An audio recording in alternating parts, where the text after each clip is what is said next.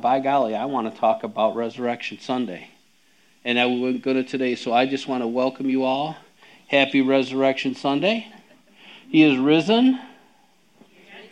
Yep, there you go. I knew I could get old religious church response from you. Today is going to be um, Resurrection Sunday. And Can I just tell you, I, have been a pastor now for I think it's 13 years. Before that, you know, I wasn't. but I ought to be to the point in my Christian walk where a Resurrection Sunday message should just be easy. If Darcy, if just you and me were sitting, I could talk about the resurrection till your ears fall off. And it would be exciting to me, at least. I would just, well, you call me any day. It doesn't matter. Resurrection is good any day, 365 days a year. So I, I try to put together a sermon for Resurrection Sunday, even after it's not Resurrection Sunday anymore. And, and man, I can't find my backside with either hand. And I'm like, wow, I wonder if I'm done. Like maybe God's just finished. He just took the anointing away. But I didn't think that was true.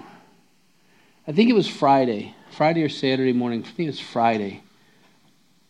I had like 10 pages of notes, scriptures. It's only just scriptures. It's like three different, four different resurrection Sunday sermons that just, they, they, they're like, they're like the parable of the seed in the soil. You know, it hit the seed of that sermon, hit the ground. I had a spun up with some scriptures and went, there was nothing. There was nothing. There was nothing. And I'm praying Friday morning, and I'm to play it for you today. Um, in this third day song, I got my oldies worship list, and this third day song came up. And that song has kind of been my personal anthem. It's I'm praying, God, I want that life right there. That's your life. That's going to be my life. I am going to be a minister of what that says as a street pharmacist. In Jesus' name. Everywhere I go. And all of a sudden, the sermon came to me. It came to me in just a list of statements. I just quick typed them into my computer and kept on worshiping. And then, you know, little bit yesterday, a little bit this morning, mostly this morning, I blew them out. So I'm excited. It's not going to be stuff you haven't heard. I love Peter. Peter said this. He's like, hey, listen, in Second Peter, he knows that he's about to, this earthly tent of his is about done. And he's like, I'm going to tell you some stuff here in this letter I'm not going to tell you anything you don't already know, but I think it's good that you hear it again. I don't know how you come up with a, an original, sorry, I burped. You come up with an original Resurrection Sunday sermon. I'm not worried about it. If you know it, awesome. You need to hear it again. If you don't know it, awesome. You need to hear it. So, here's where I'm going to start. 1 Peter 3:15. But sanctify Christ as Lord in your hearts, always being ready to make a defense to everyone who asks you to give an account for the hope that is in you, yet with gentleness and reverence. I, I just promise you, you ask me for the hope that's in my heart, and you better bring lunch because we're going to have a conversation because it's so glorious. So I want to make sure. I mean, I think all of you would, you know, consider yourselves to be born again Christian people.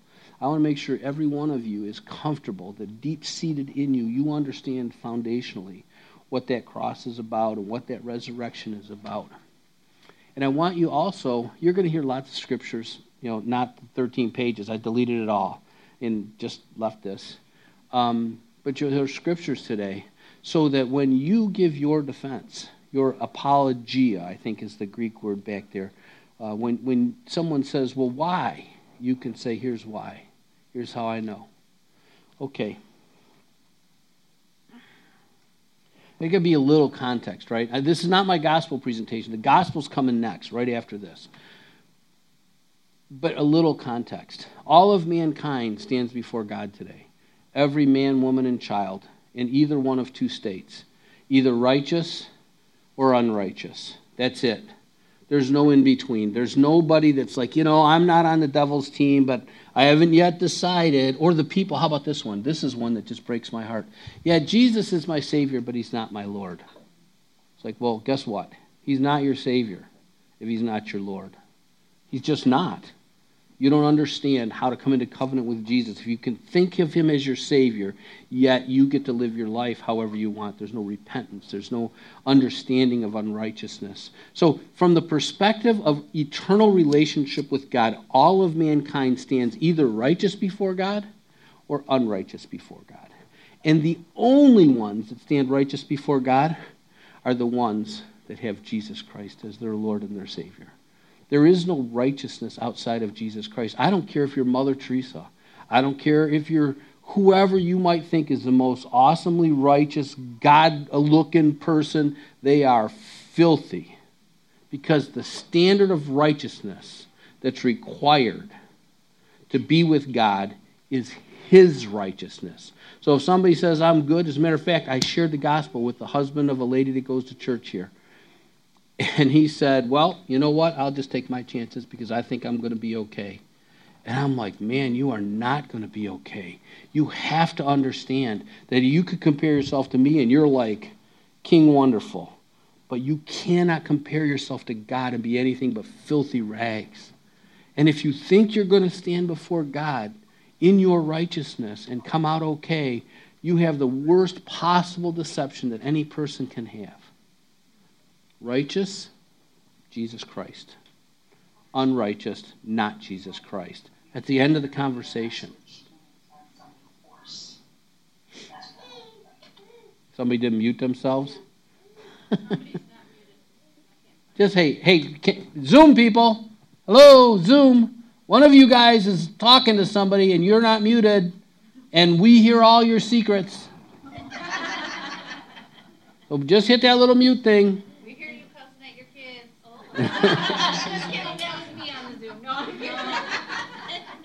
Okay. All right. That, well, that was the first sentence of my sermon. It is going to be 3 o'clock. Let me just establish unrighteousness for you. Romans 3.10. As it is written, there is none righteous, no, or excuse me, not even one. In all of the population of humanity, there is no righteousness, zero, outside of Jesus Christ not his him personally, but those that would be would be having his righteousness. Romans 3:23 for all have sinned and fall short of the glory of God. Whose glory? God's glory.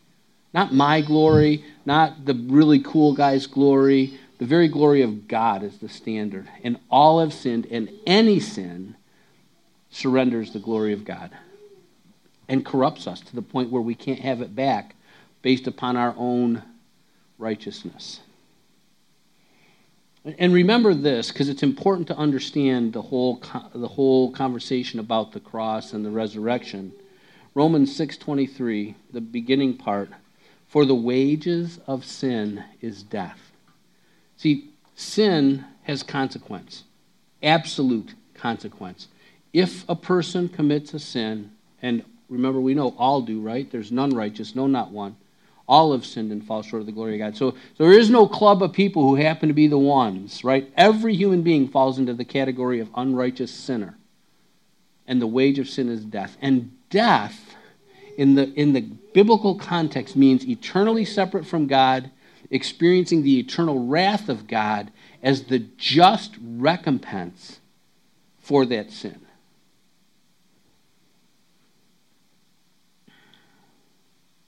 You know, if you think about, and, and this is a very biblical perspective, when you think about sin, think of it creating a debt, right? Like an eye for an eye, right? If Jacob pokes out my eye, he's created a debt.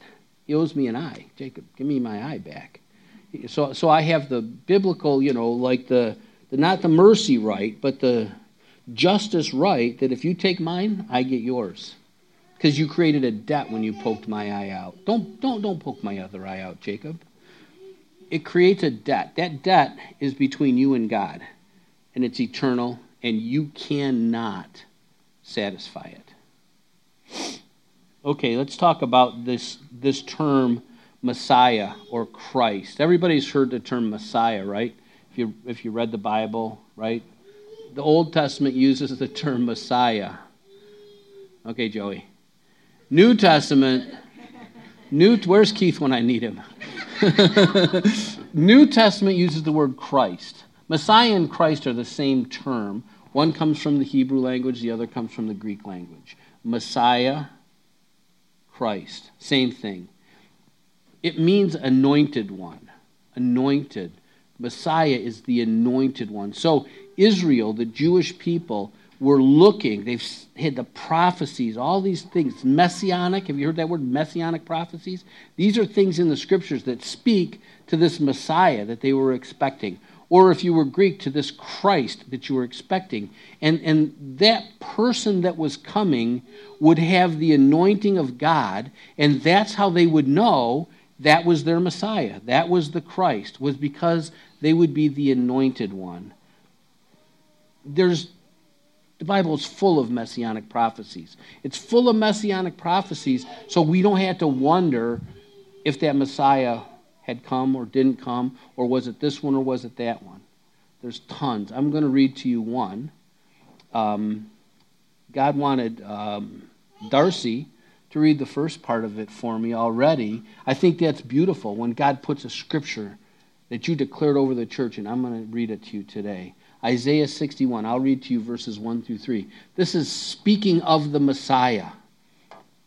The Spirit of the Lord God is upon me, because the Lord has anointed me to bring good news to the afflicted. He has sent me to bind up the brokenhearted, to proclaim liberty, freedom, liberty to the captives, and freedom to prisoners, to proclaim the favorable year of the Lord and the day of vengeance of our God, to grant those who mourn in Zion, giving them a garland instead of ashes, the oil of gladness instead of mourning, the mantle of praise instead of a spirit of fainting, so they will be called oaks of righteousness, the planting of the Lord, that he may be glorified.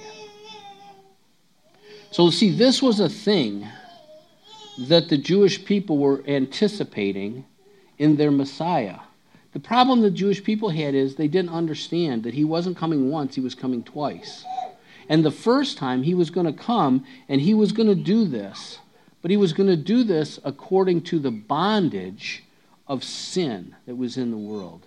The first deliverance that Messiah was going to make was from sin. People could get free of sin in Messiah. But he said, I'm coming back. If I leave, I'll come back. And when he comes back, he's going to deliver from the bondage of all the evil empires of this world, the spiritual forces of wickedness in heavenly places.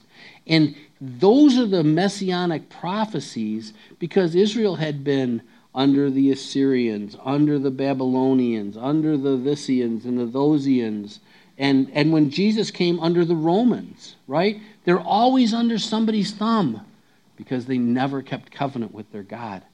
And they're like, when Messiah comes, he's going to punch Rome in the face and we're going to get our kingdom back. And they will, because Jesus will come and he will establish his kingdom on earth for 1,000 years. But this time wasn't that time. We're still waiting for that time. Okay, so the Spirit of the Lord is upon me to, to set the captives free, to open the eyes of the blind. That's the messianic prophecy. Then comes this guy named Jesus. And when he hits the proper time, he goes to the River Jordan and he's baptized by John the Baptist to fulfill all righteousness. He didn't have any sin to repent from. And then the Holy Spirit descends from heaven like a dove and stays on him he's led into the wilderness by the Holy Spirit. He's, he fasts and doesn't eat for 40 days. He's tempted by Satan himself, but he doesn't fail. He comes out of that wilderness. He goes back to his hometown. He walks into the synagogue. He asks for a particular scroll of Scripture. They hand it to him. He reads from that Scripture. And he, Jesus, came to Nazareth where he had been brought up. And as was his custom, he entered the synagogue on the Sabbath and stood up and read. And the book of the prophet Isaiah was handed to him. And he opened the book and found the place where it was written, The Spirit of the Lord is upon me because he anointed me to preach the gospel to the poor. He has sent me to proclaim, proclaim release to the captives and recovery of sight to the blind, to set free those who are oppressed, to proclaim the favorable year of the Lord. And he closed the book, gave it back to the attendant, and sat down. And the eyes of all in the synagogue were fixed on him. And he began to say to them, Today, this scripture has been fulfilled in your hearing. Can you imagine? They're waiting and they're waiting and they're waiting. And he opens up the scroll and he says, I'm the guy. Jesus knew who he was. Jesus knew that he was Messiah.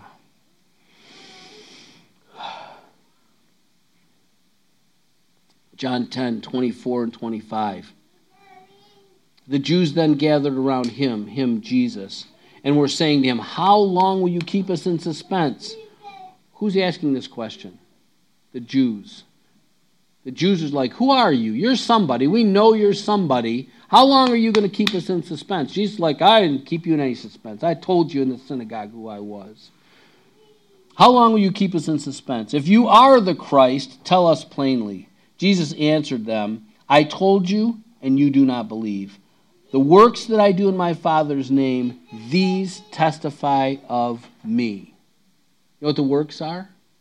The blind eyes are open, the deaf ears hear, the lame walk.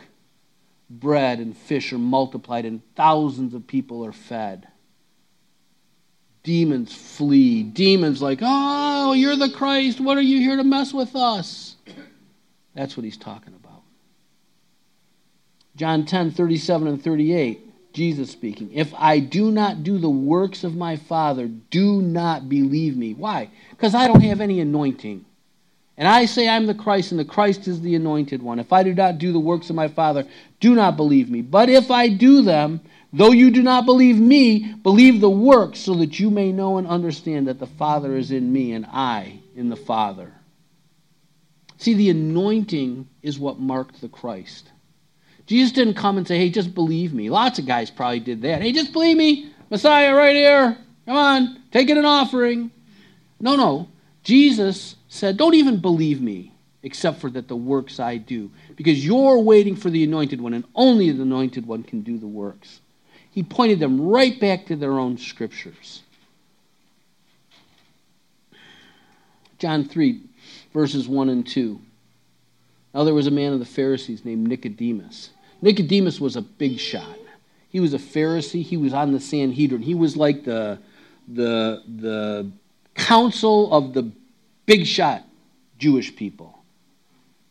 A ruler of the Jews. This man came to Jesus by night and said to him, Rabbi, we know that you have come from God as a teacher, for no one can do these signs that you do unless, excuse me, God is with him. See, Nicodemus knew who Jesus was, but Nicodemus didn't even know that he knew who Jesus was. So he's like, It seems like you must be, because nobody can do the works that you do except that God is with you. But I don't think I quite understand. Jesus knew who he was. He didn't understand it, but Nicodemus knew who he was. There's a third person who knew who Jesus was, and he also knew Jesus' mission, but he knew who Jesus was for another reason. John the Baptist. John 1 32 through 34. John testified, saying, John the Baptist, I have seen the Spirit descending as a dove out of heaven, and he remained upon him.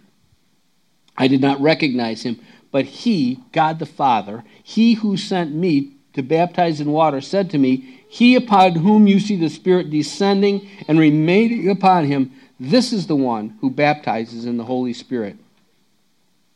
I myself have seen and have testified that this is the Son of God. Now that's because of the anointing.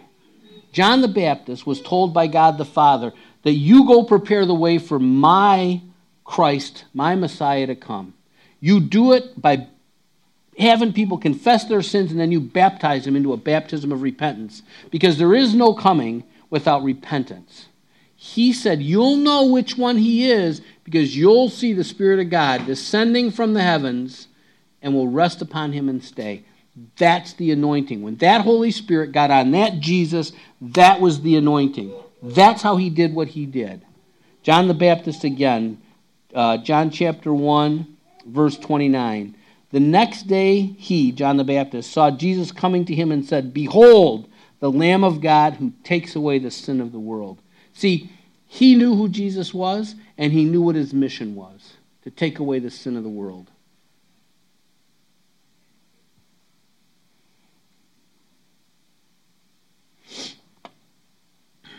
Jewish people were given a law by God through a mediator named Moses. Tons and tons of laws, all these things. All the same um, morality was written on the hearts of people that, that they would know right from wrong. God has given us a conscience to be able to know. But the Jewish people had, had like, you know, carved out on tablets of stone and written down for them all the laws that they had to keep to be right with God. They've been making sacrifices according to that process for centuries and centuries before Jesus came. But none of those sacrifices was sufficient to take away the sin of the world. If you read in Hebrews, you'll see, speaking of the Day of Atonement, that it had to be done again and again and again and again because the high priest that made the offering was not perfect and righteous, and the offering that the high priest made was not perfect and righteous. Only the perfect and spotless Lamb of God could accomplish taking away the sin of mankind.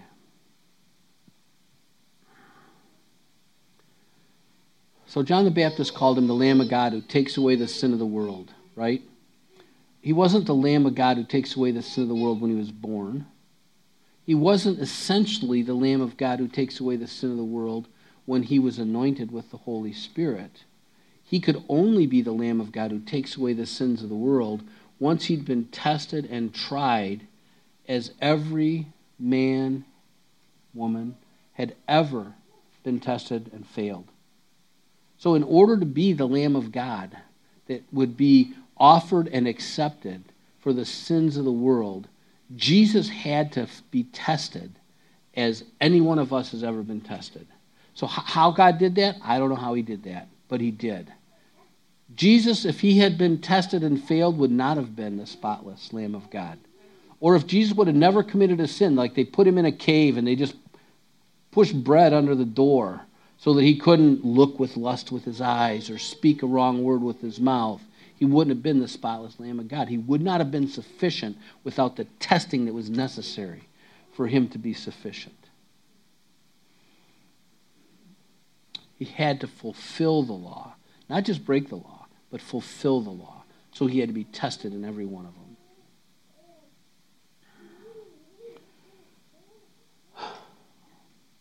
Only the perfect and spotless Lamb of God can take away the sins of the world. That brings us then to Jesus' passion. You've heard the movie The Passion of the Christ. That word passion means suffering. It's like that movie was to show us, to try to give us a glimpse, some sense, however small, what it was like to be Jesus and to suffer the wrath of God for the sin of all of mankind. That's the cross. That's the final testing for Jesus, the Son of Man. Because a man had to come and fulfill the law on behalf of all men. Jesus, the Son of Man. Final test was his Passion Week. Final test was getting his beard pulled out and the meat flogged off his back and getting uh, beaten and punched and spat upon and humiliated and mocked and, and being stretched out on a tree and nailed to that tree. That's the cross. That's Jesus. That's not you and that's not me if we have Jesus. But I got to tell you, the person who says, hey, I'll go with myself and see how I do, I think I'll be all right before God, guess what? All that wrath that he took for them, they're going to take it too without Jesus. See, sin's not free. People think, oh, my sin was forgiven, like God just forgave it. He didn't forgive it, He moved it. There was a transaction that happened at that cross. For every person that would trust by faith in Jesus Christ, a transaction happened at that cross.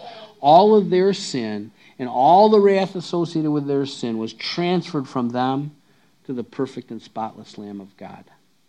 That's what happened at that cross. That's why the cross is so important.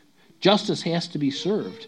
If Jesus didn't go to the cross, then there's a sin justice problem that faith can't solve.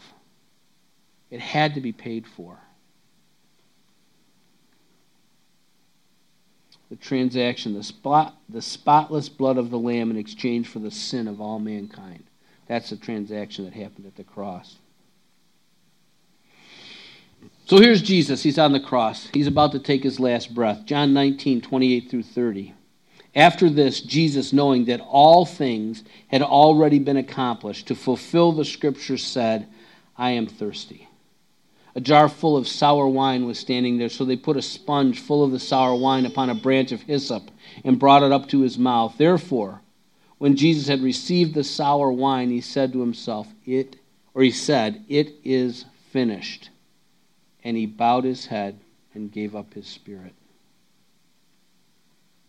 Jesus believed he'd finished his mission. Jesus was certain, I guess, that he'd never committed a sin. Doesn't mean he didn't, it just means he didn't think he did. And he said, It's done. I've passed all the tests. I've taken all the tests. I've felt all the pain. I don't even know what the spiritual torment must have been like that Jesus had to deal with that would take away the eternal wrath of God for just my own sin, let alone the all of mankind. It's finished. Right there, it's finished.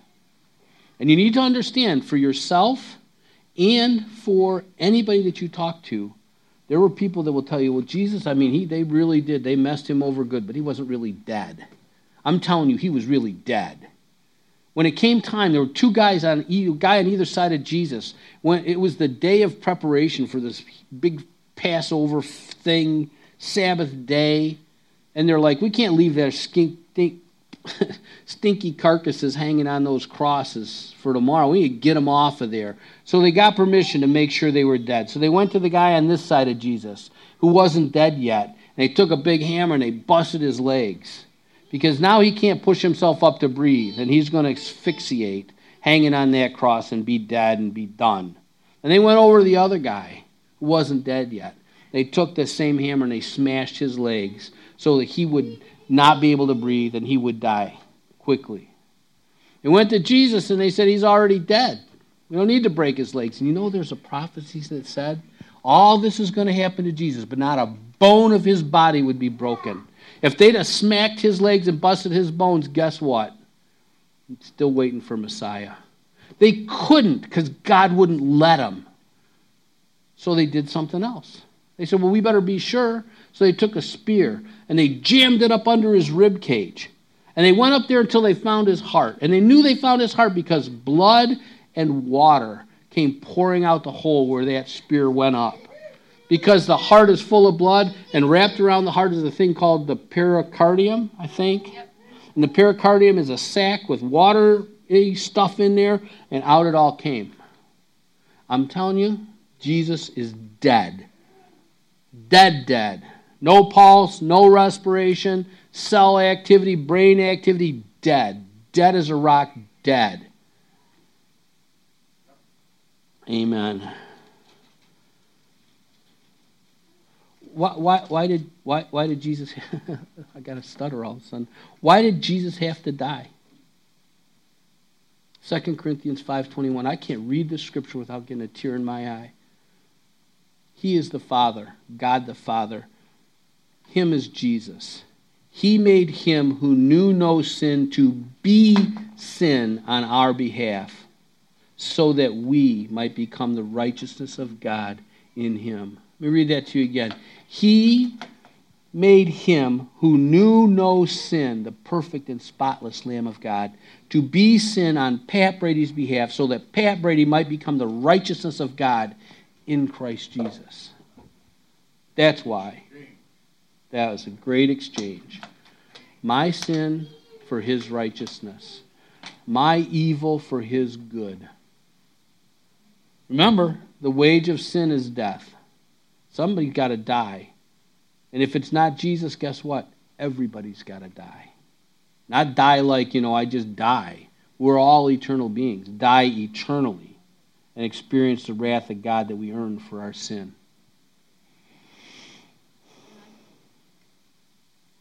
The cross. So then, um, that begs my favorite question How do we know?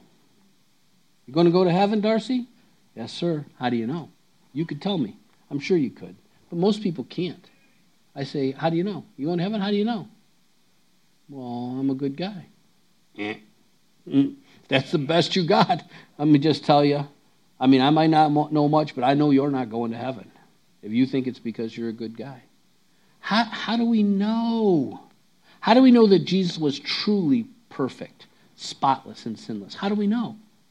How do we know that Jesus completely fulfilled the law? How do we know?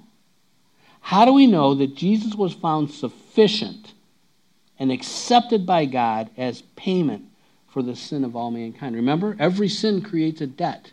More sin, bigger debt. That's why Romans says that if you continue in this horrible lifestyle that you're in, God has taken away your conscience, that all you do is heap on yourself wrath for the day of wrath. Why? Because little sin, massive wrath. Lots of sin, insanely massive wrath. How do we know? How do we know that God's accepted him? How do we know that God said, You are sufficient? I receive you on behalf of all the sin of mankind. How do we know? You know how we know? We know because the wage of sin is death. And Jesus didn't stay dead. How come Jesus didn't stay dead? Because death had no hold on him. How come? Because he never sinned. How do you know? When you place your faith in Jesus, how do you know, Ben? How do you know that it's sufficient? Like, you know, if you owed somebody a million bucks, I'm like, I got you covered, Ben. You're hoping I got a million bucks, right? I say I took care of it. And then the police come to your house two weeks later and arrest you because you didn't pay your bill. Because I didn't have a million bucks. How do we know Jesus had a million bucks? Because he didn't stay dead. Because sin had no hold on him, so death had no hold on him. So the grave had no hold on him because he didn't stay dead. When did he didn't stay dead? Sorry, I'm using pretty poor grammar. On Resurrection Sunday. That's the glory of Resurrection Sunday. The, the cross, the glory of the cross is that somebody thought so much about you that they offered themselves unto the eternal wrath of God for your benefit and mine. That's the glory of the cross. That's where the transaction happened. But we only know the transaction happened because of the resurrection that happened on the third day. So when somebody says, How do you know? You tell me, Sherry, how do you know that your faith is placed in the right spot. You say, because he resurrected, because Jesus Christ is risen, because death couldn't hold him, and because death couldn't hold him, guess what? Death can't hold you, because you are in him. When you received Jesus Christ, when you when you humbled yourself before the gospel, guess what happened? You died on the cross with Jesus and you were resurrected out of that tomb with Jesus. Never, ever, ever, ever to experience death again in the eternal sense. Remember, Janet told me about hope. I was supposed to preach about hope on Resurrection Sunday. Hope. Yeah. So there's this thing called the law of sin and death. You ever heard of that bird? The law of sin and death? Yeah. I'm going to help you with it just a little. Okay, good. There you go. Hey, well, write that down. First time I heard that was Pat Brady. I better look in the Bible and be sure. The law of sin and death is, is what governs God's relationship with all of mankind. If you sin, you die. The death we talked about, the eternal wrath of God, death. If you sin, you die. But see, we have hope that we don't have to experience the law of sin and death. Romans 8, chapter 1, excuse me, Romans 8 is chapter, verses 1 through 4. You ready for this? If you have Jesus Christ, bird, there is no condemnation for you. Done. Over with. Cha-ching. That's it, sis. Therefore, there is now no condemnation for those who are in Christ Jesus. Condemnation is the eternal wrath of God. It's the penalty for your sin. Therefore, there is now no condemnation. Now, let me just stop for a second. Jesus died, right? He paid for the sin of all of mankind.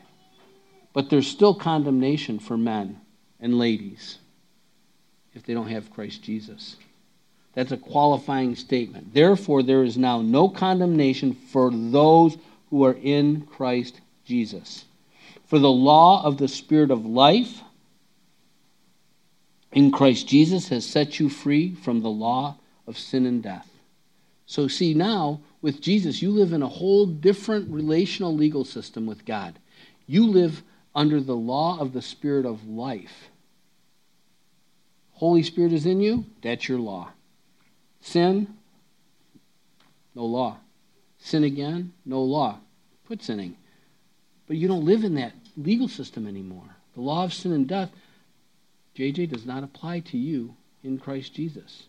You could, don't you ever, but you could actually say a bad word to your mother and you don't have to go to hell. Why? Because you ain't in that program. You're in a different program. You've been set free from the law of sin and death. You should say hallelujah. Amen. Yep. If you want to say it with gusto, see Noah. He'll show you. For the law of the Spirit of life in Christ Jesus has set you free from the law of sin and death. For what the law could not do, weak as it was through the flesh, God did, sending his own Son in the likeness of sinful flesh and as an offering for sin. He condemned sin in the flesh, so that the requirement of the law might be fulfilled in us who do not walk according to the flesh, but according to the Spirit. Amen. Come on. Yoo-hoo! I'm not the best cheerleader in the world, but I'm glad that that moved you to have a little clap because it's the biggest deal in all of eternity is that you've been set free from the law of sin and death by the law of the Spirit of life in Christ Jesus because you humbled yourself to the gospel, you repented from your sin, and you trusted that that transaction actually happened in Jesus Christ and that there's nothing else you bring to the table but faith in Jesus Christ and his sacrifice. Amen, amen. Amen. So that's the that's the cross. That's Passion Week. That's the resurrection. That's the whole thing. It's all the prophecy, the messianic prophecies. It's Jesus fulfilling the messianic prophecies. So we could know where our faith goes into the one who's anointed. How do we know he's anointed? Because of the works that he did. And let me just tell you, if we will humble ourselves unto holiness and believing, what did Kennard say? You get what you believe that same anointing dwells in each and every one of us for the very same purpose. As the Father sent me, so I send you, says Jesus. We got nothing. Patty Carter, he can't, you can't tell somebody what God has to say about them without the anointing. It's only the presence of God in you. What a gift, right? Hey, wow, the devil's lying to you. You need to hear what God says. I have a friend. Her name is Patty. She's going to tell you what God says. And then and then, didn't Kennard say, you need to know who you are? Didn't he? Didn't he? I'm almost a prophet. God's going to speak to you today. He's going to tell you who you are. One I did on purpose, the other God just did because he wanted to ice that cake. Come on. It's awesome. It's awesome. It's awesome. Okay, so now that's all I have to say about that topic. Or not. yeah, right. Until somebody asks me a question, and then hopefully you brought lunch. This song has been my, my anthem. I, I've, I've, I've experienced it, and I've not to greater or lesser degrees. I want it. I want it back. I want the fullness of it back. So I, I don't know whether this song will move you or it won't move you, but I picked a version with the lyrics so you can hear the song and see the words. See, this is my prayer for you and for me that, that our relationship with God through Jesus Christ, through Jesus, in the Holy Spirit, would reflect what this song is saying. I want to go, I want to be a street pharmacist like Dana. And I want to go and I want to minister the pharmacy of the Word of God and the power of the kingdom to every person I run into. I want to find people who've been depressed and broken and what did Jesus say? Oppressed. All that stuff. And I want them to be free because they know the truth. And the power of God sets them free. That's what I want.